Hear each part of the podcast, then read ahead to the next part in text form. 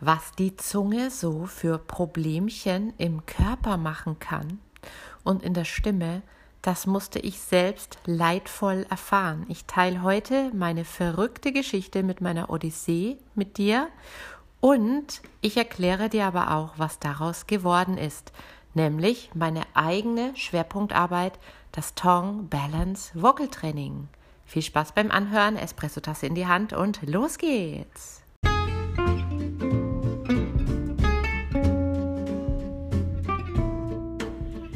Herzlich willkommen zum Vocal Espresso, dem knackigen, kompakten Podcast für deine Sing- und Sprechstimme. Frei singen aus dem tiefsten Inneren deines Wesens, so wie du es dir wünschst.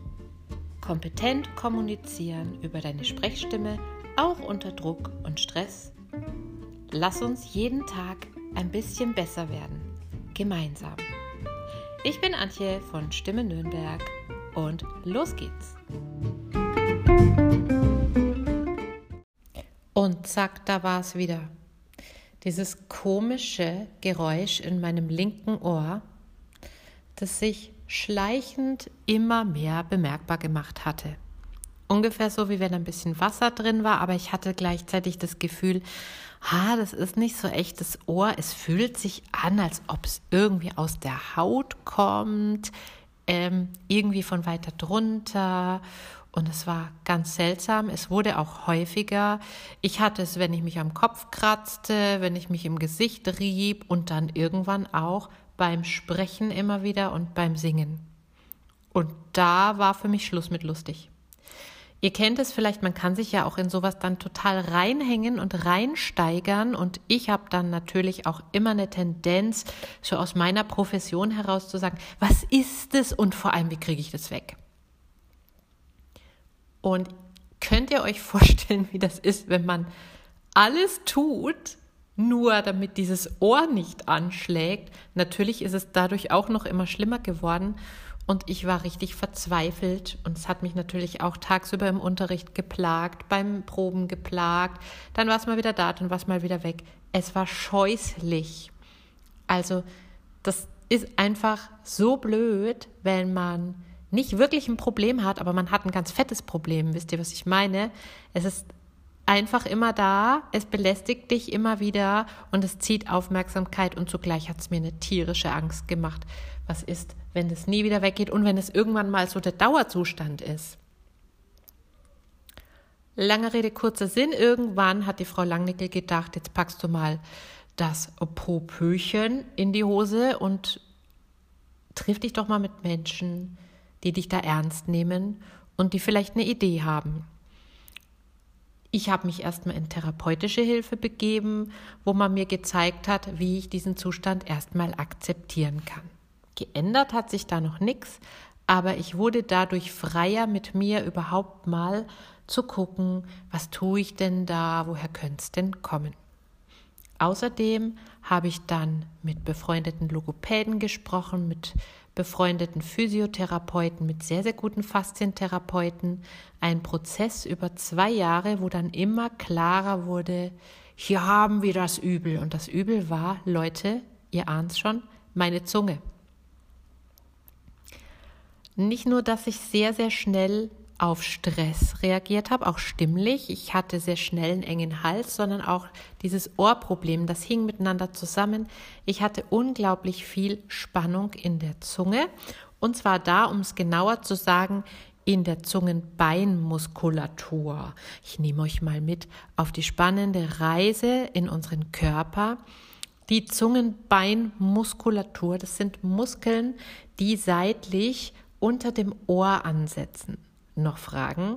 Ihr könnt die selber mal ein bisschen abtasten und mal so den Status quo ertasten. Dazu müsst ihr erstmal wissen, wo euer Zungenbein ist. Ihr fasst mal vorne am Hals an den Kehlkopf, ein bisschen seitlich.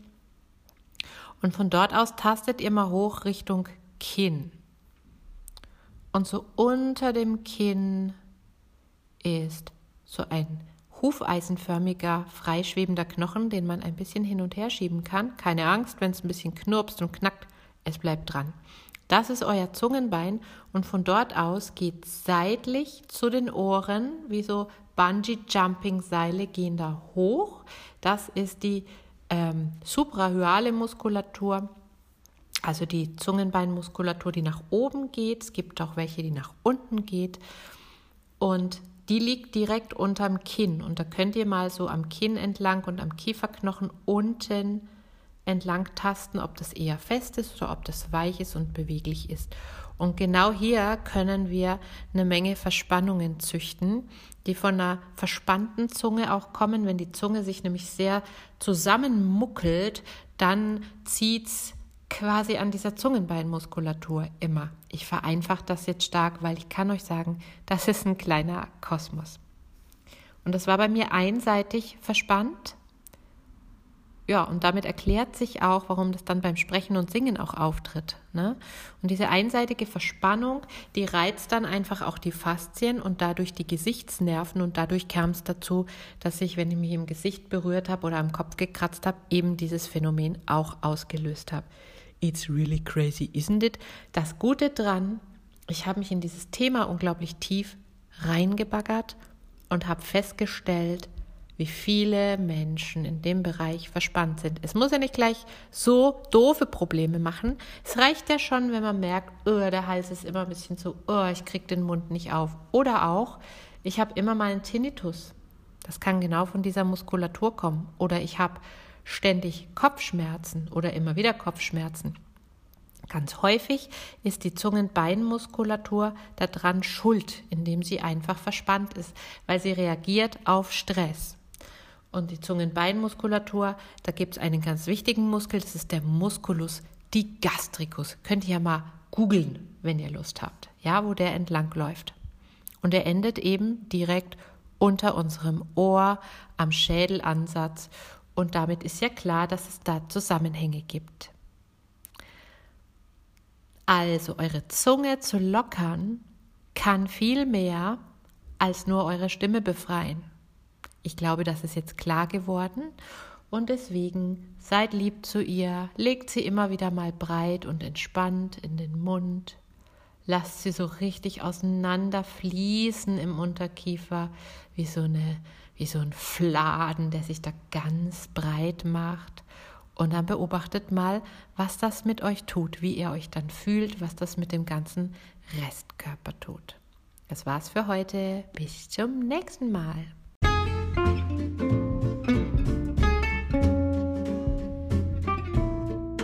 Das war meine Geschichte und vielleicht ist dir auch manches ein bisschen klarer geworden. Lass mich gerne wissen, wie dir diese Episode gefallen hat. Und das Gute daran ist ja oft, wenn man Herausforderungen hat, dass man die auch in Chancen verwandeln kann. Und deswegen sage ich heute, ohne diese Erfahrungen wäre meine eigene Stimmarbeit Tongue Balance Vocal Training nicht so schnell und nicht so detailliert entstanden. Wenn deine Zunge frei und beweglich ist, dann kannst du klanglich alles machen, was du willst beim Singen und beim Sprechen. Und wenn du Lust hast, diese kleinen, hilfreichen Übungen zu lernen und ihre Wirkung zu erfahren, freier und leichter zu singen, dann komm doch zum nächsten Einführungskurs Tongue Balance Vocal Training. Der Termin ist unten in den Show Notes unter dieser Episode verlinkt. Verpasse es nicht und ich freue mich, wenn wir uns dann da vielleicht sehen und gemeinsam unseren Lappen im Mund entspannen. Bis dahin, dir eine gute Zeit. Deine Antje.